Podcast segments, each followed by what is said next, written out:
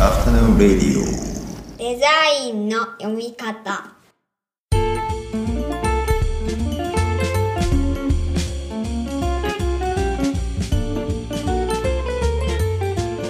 アフタヌーンレディオデザインの読み方。大林博です。こんにちは。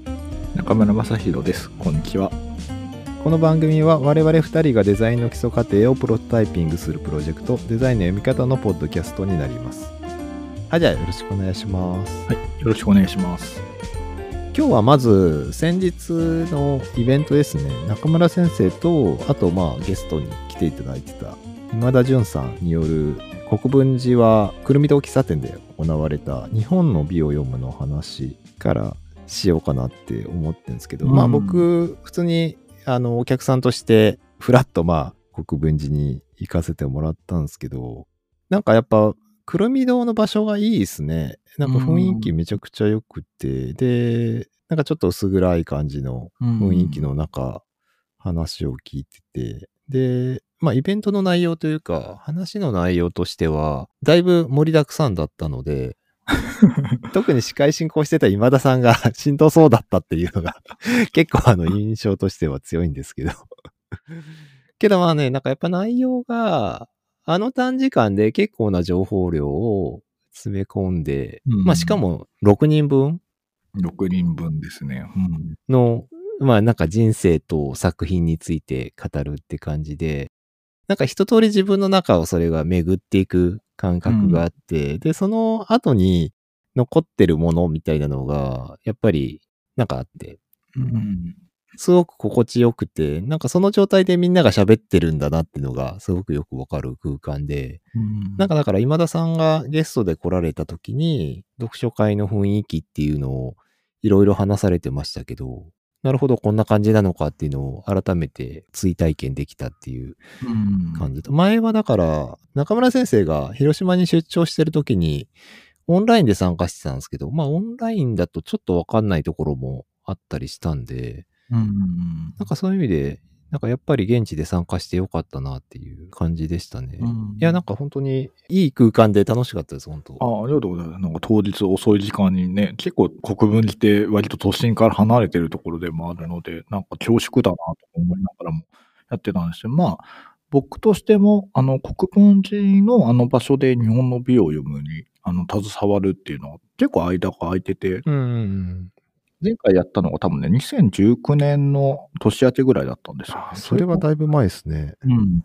なんだかんだあのコロナが間にあって、で、今田さんがあうん。の広島に戻られて、で、そこからはしばらくオンライン形式みたいな形で参加してたこともあるので、なんか、そうした意味では、場所も含めて懐かしい感じっていうのはありましたね。ややっぱりあの、おっしゃるように、あの、国分寺というか、あのくるみ堂喫茶店の、あの、ちょっと薄暗い感じと、あと、あのイベントで全部閉店後に行われていることもあるので、あの、割とその他のお客さんがいない状態、あの、まあ、読書会の関係者たちがいるようなところっていうところも含めてね、結構面白くて、うん。うんお話にあったように、あの、6人分の人生を2時間で、あの、喋り倒すみたいなことで、本当に、タイムキープ含めて、どのくらいのスピード感が妥当かという思いながら、結局2人とも早口で喋るだけっていうようなね、圧縮うん。う感。ん。なんですけど、なんか本当はね、もうちょっとじっくり、例えば4時間ぐらいかけてゆっくりやってうんもいいんだろうなと思うんですけど、てか、まあ、うんそんぐらいの方がいいかなと思うんですけど、うん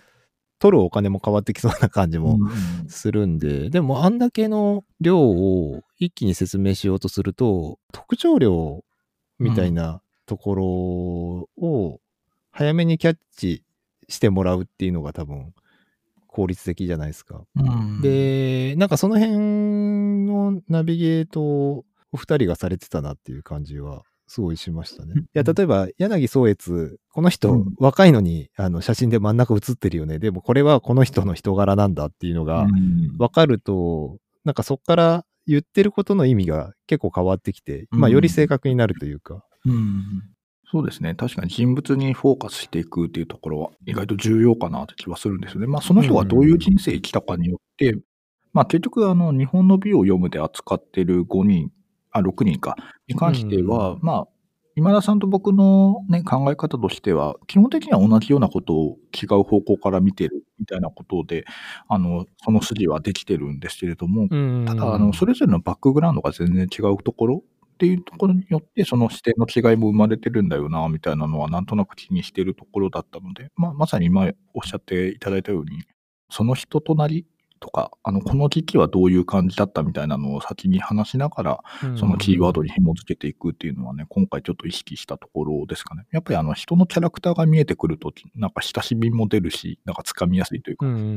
今大林先生おっしゃってた、あの、柳が真ん中に写ってるっていうのは、あの、白樺派ですね。白樺派の集合写真があるんですけど、あれ、あの、白樺派の中で一番あの若かったのが柳なんですけれども、あの、必ずあの真ん中で腕組みをして写ってるっていう、偉そうなのか何なのかというところで、なんか、まあ、ああいうタイプいますよね。うん、なんか主人公ススタイルというかね、そういう感じはありますね。うんうん例えば、岡倉角蔵からね、話が始まっていったわけですけども、岡倉に関しては、まあ、もともとはその、やっぱり漢の人っていう、あの、性格が強くて、でうんうんうん。夏目漱石とかはね、あの、漢の人みたいな人生を歩むかと思えば、急に小説家になって、漢から死の人になっていくみたいな、私、私の人になっていくような変化とかもあって、まあそこでのなんかね、葛藤も含めて、なんか漱石のテーマになってくるのかな、みたいな、そうした見方をね、この前はあの続けていったということですかね。その、現代的な視点って言っていいのかわかんないですけど、うん。うん日本人とか、なんかそういう分野みたいなところから見ようとすると、うんなんか当然同じ枠に収まって叱るべきとも思うんですけど、でも考えたら本当におっしゃる通り結構バックグラウンドもうん人生も人生観も全然違うんで、うんなんか似てるのがかなり不思議な感じはして、で、似てるんだけど、でもパースペクティブは違うっていうか、うん。なんか同じものを見てるわけでもなく、うん。でもなんかやっぱり見方が似てるっていう感じになっていくっていうのが、なんかその仕上がり方がなんで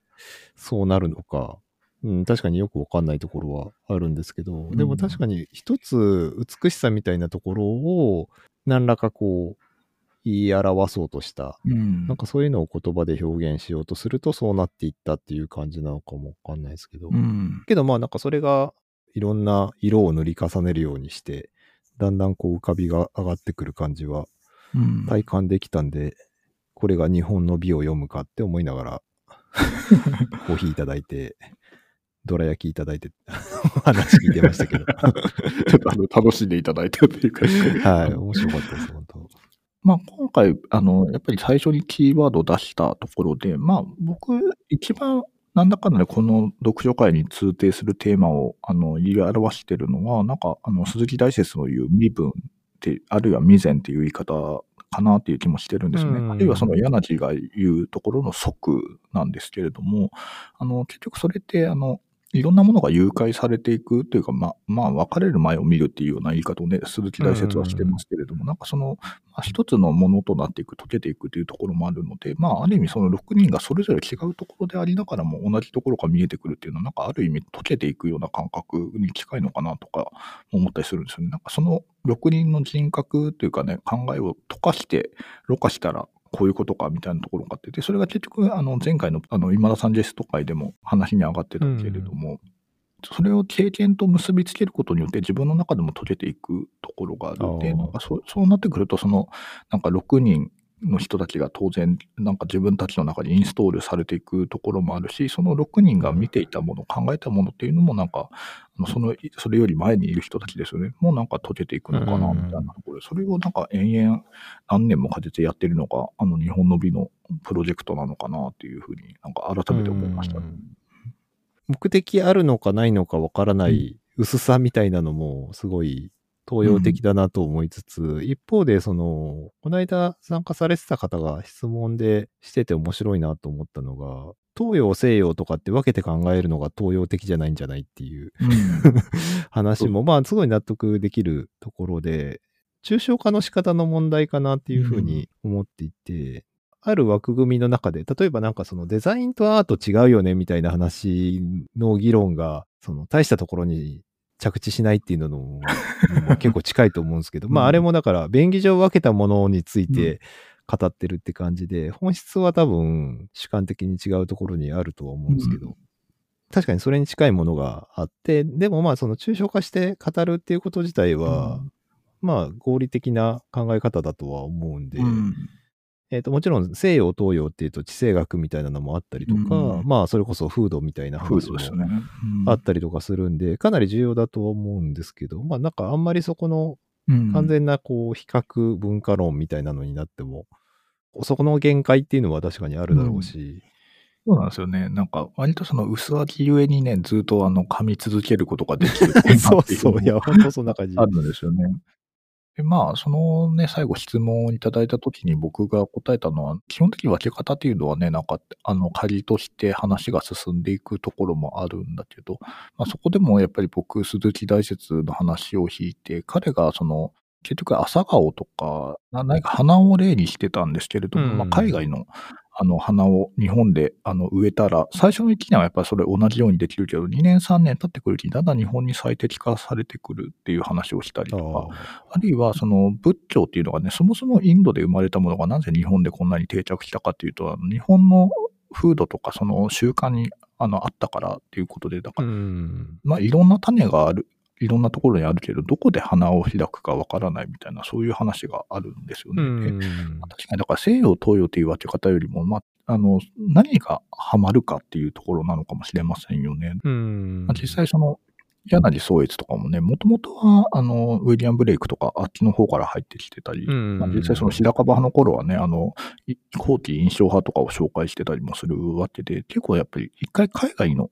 あの視点に触れてるっていうのがね、あの、やっぱり今回紹介する6人っていうのは近代生きた人たちだなという気もするんですよね。まあ、岡本太郎もパリ留学してるところからね、キャリアが始まってるようなところもあったりするわけなので、まあ、なんだろうな、ある意味彼ら、西洋の中にある東洋的なものみたいなのがね、見えてたっていうのも大きいのかなという気もしあますよね。あ、なるほどね。うん、確かにそんな感じかもしれないですね。うんうんうん結構だから、まあ、ウィリアム・ブレイクもそうかもしれないですけれども、まあ、ターナーとね、あの、ゲーテと、そしてインエライさんみたいな紐付け方をしていくと、結構その、まあ、日本における近代化がね、西洋化って言われてるとすれば、西洋における近代化ってあるい、ある人たちにとっては結構東洋的な感覚が入ってくるところだったのかなという気もしますよねう。んあの、それこそ、平面造形でいうね、コンポジションっていうか、構成の話にしても、中心性からの離脱みたいなのが一つテーマになってたりもするわけで、シンメトリーに対するものなんだけど、まあそういうところもなんかあるのかも、とか思いながら、ちょっとこの前、その、いただいた質問を踏まえながら、電車で帰っていきましたね。ちょっと前に、どういう紹介の仕方するのが正確なのかわかんないですけど、 After Yang っていう映画があって、で、うん。多分 A24 とかなのかな？おしゃれで educated なというか、ちゃんとその、高等芸術教育を受けた感じの、その知識もあってセンスもあるみたいな感じの今作家がすごくそのアメリカって増えてるんですけど、そう、なんかアフターヤンっていう映画があって、で、それがまあなんか韓国系アメリカ人のコゴナダって人が監督なんですけど、まあなんでかなりアジア的感覚っていうのはある感じなんですけど、そのテーマっていうか話の筋が未来の話なんで、AI というかうん。まあロボットかなの話なんですけど、ロボットが動かなくなった後、喪失感みたいなのに、あうん。の家族が見舞われてて、そのロボットが何を見ていたか振り返るみたいな話なんですけど、うん。コリン・ファレルがまあお父さん役って感じなんですけど、その家庭の。うん。そのコリン・ファレルが、あの、お茶屋さんなんですね。笑うところじゃないけど笑っちゃうっていう。中村先生のこの今後、今後、中村先生がこう行き着くであろう職業ですね。中村の上がりとしてのお茶屋っていう。上がりとしてのお茶屋。まさにお茶だけに上がりというか、まあいいや。あの、土屋用語で言うところの上がりですか。まあなんで、東洋的なものに対する理解と、それを受け入れた状態っていうのを表現してることで、すごい未来っぽく感じたんですよ。あなんか等身大の未来な感じがして。うんただなんか見る人が見るとお茶の入れ方がなっとらんっていう感じらしいんですけど、そこはだから別に、そ趣の。アジア、あそうそう、そのなんか人種がアジア系かどうかは関係ないっていうか、単純になんか素養の問題だと思うんですけど、で、その監督が、小津安二郎がすごい好きな人で、ああ、なるほど。で、構図を全部、こう、オズ的な、だから、オズの構図が、その東洋的か日本的かって言われると若干怪しいんですけど、むしろ西洋的な気もするんですけど。あちょっと脱線するかもしれない。今、ちょうどこの収録時はそうですよ。あの、神奈川県立文学館かで、小津安二郎展やってるんですよね。でまあ、まあ、そうやっていろいろ展見て、まあ、有名なオズの三着があるじゃないですか。はいはいはいすごく低い。カニみたいな、まあ、通称カニって呼ばれてたみたいですね。すごい低い。えーで、オズの構図のその西洋的か東洋的かの感じでちょっと思ったのが、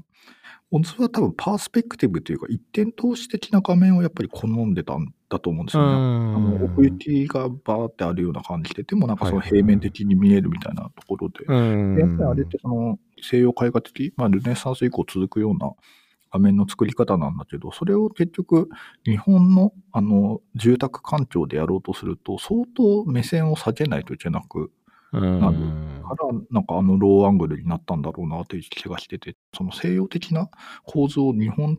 環境で実現した結果、オズのなんかそのどっちともつかない、ある意味ハイブリッドとも言えるかもしれないけど、そういった構図になったのかなというのがちょっとうん。思いながら最近は過ごしてましたね。すみません。完全に脱線なんですけあど本当に脱線ですけど、さらにちょっともう一段脱線すると、はいはい。あの、ニルバーナのエンジニアだかしてたスティーブ・アルビニっているじゃないですか。はいはい。まあ、ニルバーナの録音してた人ですけど、スティーブ・アルミニがこう、いろいろどうやるとかっこいい音になるかなってやって、最終的にスタジオのこう地面というか床の中にマイクを埋めたっていう話になんか通じるものありますね。ああ、確かに。い通じるか？やでもまあな脱線だからいいのか。うんなんでしょうね。その、文脈を更新しようとした結果なんかとんでもないことになっていくっていうのはあるのかもしれない。どんどんああ、まあそうですね。まあちょっとある種極端なねうんうん、なんか行き着いた場所かもしれないですけど。うんただ、なんでしょうね。まあ、ちょっとほついでにお話しすると、オズの場合、そうやってずっと低くしていったことによって、むしろその水平感が強調されるようになってるっていうのも、なんか面白くて、それは結局、やっぱり東洋的な構図の、なんていうか、ね、縦構図より横構図の方になんか、屏風とかもそうですよね、なっていく感覚とも近いのかなあと。あ、なるほどね。アーティカルに対して、ホリゾントってやっぱりちょっとそう東洋的なものに見えてくるかなってきまして。だからなんかうんオズの構図はなんか一回なんかちゃんと考えたいなって思いながら、まあ一回っていうかもうもう今の話で十分なのかもしれないですけど、確かにね。すいません、脱線させてしまった。はい。そうそう、だから、むしろなんか西洋的なものに東洋的なものをちゃんとした理解で、ちゃんとした文脈で、あのオリエンタルなものとして取り入れるんではなくて、うん、ちゃんと融合させるっていうのは、確かに未来こうなってそうだなっていう感じ。だから、そんなに詳しく知らずに言っちゃいますけど、あの、マインドフルネスはいはい。みたいな話も、要はマインドフルネスを目的にすると、それってマインドフルネスなのみたいな、東洋的袋小路に入っちゃうというか、うん。型ができた瞬間に変わってくるっていう話ですよ。型というか、形ができた瞬間に似てるっていうか。あまあそうですね、んそうですね。なんかだから、うん、そうですね。マインドフルネスな状態であったら、マインドフルネスのことは考えなくていいみたいな。うん。東洋文化をサンプリングっていうか、取り込んだりはするんですけど、OS が違うんで、うん。まあさっき言ったその目の出方が違うっていう感じなのかもしれないですけど、うん。またちょっと違うものになっていくなっていう感じで、で、逆にその、例えば、日本でヨガが流行るとかっていうのって結構一回西洋を経由した文化っていう感じが、そうですね。集中色のないヨガというかね。でもそっちの方がなんか売れる感じも確かにる。するし、まあ、ちょっとファッション的な魅力も増してきて、みたいなとこありますもんね。そうなんですよね。なんかその辺は逆にサラリーマンはサーフボードを持つか的な感じの話にも近いかもしれないですけどね。うんその日本のその特有の西洋変調のアートディレクション文化というか、みたいなのはもちろんあると思うんですけど。なんだろうな、食べやすくしてもらってる感じっていうのもあるかもしれないですよね。うーん、そうっすね。育った環境とかにもよるかもしれないですけど、いや、やっぱりなんか、祖父とか祖母が話してた話とかって結構エグかったんで、なんでしょうね。アニ、アニミスティックにエグいっていう感じがすごいしてたんで。ああ、なんかそのえぐみは結構自分の中ではその雑味に世代的になってる感じがあって。うん、生っぽすぎるっていう感じですよね。そうそうそう。逆にもうちょっと若い世代の人がそのえぐみ雑味みたいなのを知らなくて、そこにになんか面白さみたいなのを感じてるっていうようななんか世代差みたいなのはうん感じたりしますね。えぐみ雑味の話から、じゃあ、お茶お茶っぽい。お茶の話どうしましょうね。だから僕、 After Yang からお茶につなごうとしてたんですよ。あ、僕が小津に繋がってたせいですね、これは。確かに。あその後でも僕はスティーブ・アルビニにつなげちゃったんで、自己責任ではあるかもしれないですけど。お茶の話。まあ、オーバーキャストとして何回目かわからんけど、僕としては3回目のお茶会に、あの、先日参加してきたっていうところで。ああ、そのお茶会か、ただお茶飲んでるだけかっていう境界線がよくわかんないんで、そういう意味だと回数が数えられないっていうのもあるんですけど、そう、この間ね、中村先生来ていただいて、来ていただいてって言っても、ただ来ただけではなくて、その貴重な蔵書を大量に、しかも事前に、あの、オフィスまで送ってもらって、しかもかなり大きめの段ボールで送ってもらってで、それでいろいろ、だから本を見ながらお茶を飲むっていう回やってて、で、ただ本が結構量もあったし、あと、エクリ手伝ってもらってる栗原さんも、世界に1000部しかないって言われてる、ポール・バレリーのカイエっていうこう思索ノートみたいなのをうん。バレリーって書いてたんですけど、なんかあれの原著というか、なんでフランス語で書いてるんですけど、まあ絵を描いてたりとかスケッチしてたりとかして、うん。でなかなかあれも面白くて、で、そういうのを見てると、あんまり結果的にお茶飲まないっていう、謎の状況になって。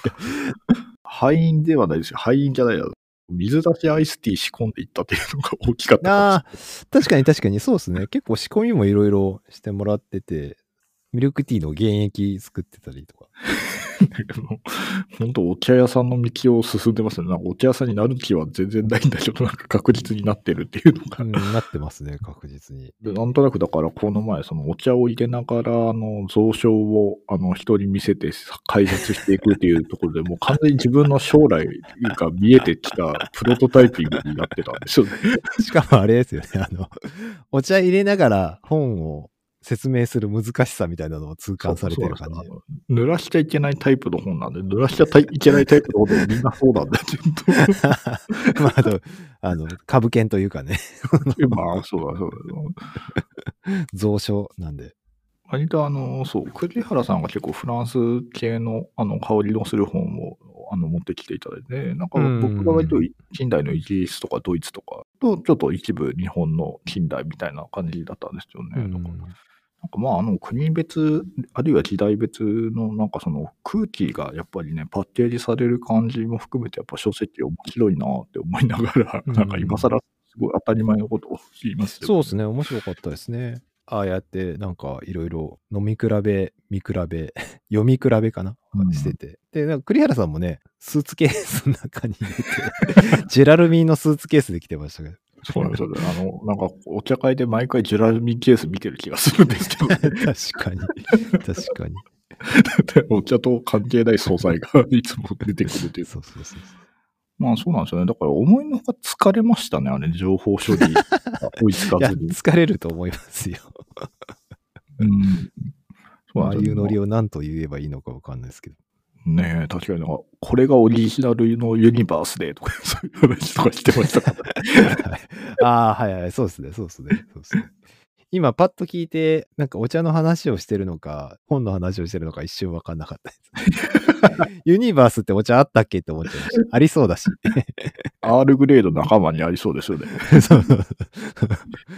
CHDJ5 とかですもんね。そう、そうなんですよね。だから、なんかユニバースの後に型番がうんちゃらとかつくような感覚とほぼ一緒ですもんな。あれああ、そうですよね。だから確かに何年リリースはこういう特徴があるみたいな、そういう話になってくるのかもしれないです。確かに確かに。確かに確かに。あ、そう思っただから、あれか、今回はちょっとまだ最初だったからあれですけど、今後はお茶と書籍を、あ、うん、なんか変なこと思いついたなって今自分で思いついいや、た。あの、もう、その先何を言おうとしてたかわかる。まあ、あの、あれですね。あの、お茶菓子選ぶみたいなそうそうで、、マニュアル的発想。飲み合わせみたいな、読み合わせみたいなね。これは水出しだろう、みたい ああ、いいじゃないですか、それ。もう、あるべき姿な気はしますね、でも。な。そうなんですよね。まあ、お茶会をやるおっさんとして正しい感じはしますそうよね。そうそうそう。いい枯れ方ですよね。そうなんですよね。この前は、だから種類多すぎたから、まあ、いずれにしてもちょっと種類を絞りながらじっくり見ていくスタイルのやつを、なんか、また機会があればやりたいぐらいの感じで。うん、でもなんかまあ、そうですね。いろいろ、また新たな可能性が見えた回ではありましたね。うん、確かに。まあ、結局その後のね、今後のお茶会みたいな話で最後ぼんやりしてて、なんか、だんだん変な方向に広がるから、なんか、あれはやっぱお茶で酔ってる感じは多少ありましたね、なんか。妄想たちは広がっていくみたいな状態でしたからね。なんか当日僕謎になんかカレーやりましょうよとか言い最後言ってましたよ。だからよ僕と中村先生でカレーバトルやるっていう話でしたよね、確か。ああ、そうか、バトルなんですね、そこだ。そこはちょっと。バトルっていう方向になんか仕立て上げられてましたよ。確かにカレーのバトルって何なんですかね。わかんないですね。フュージョン、フュージョン。フュージョン。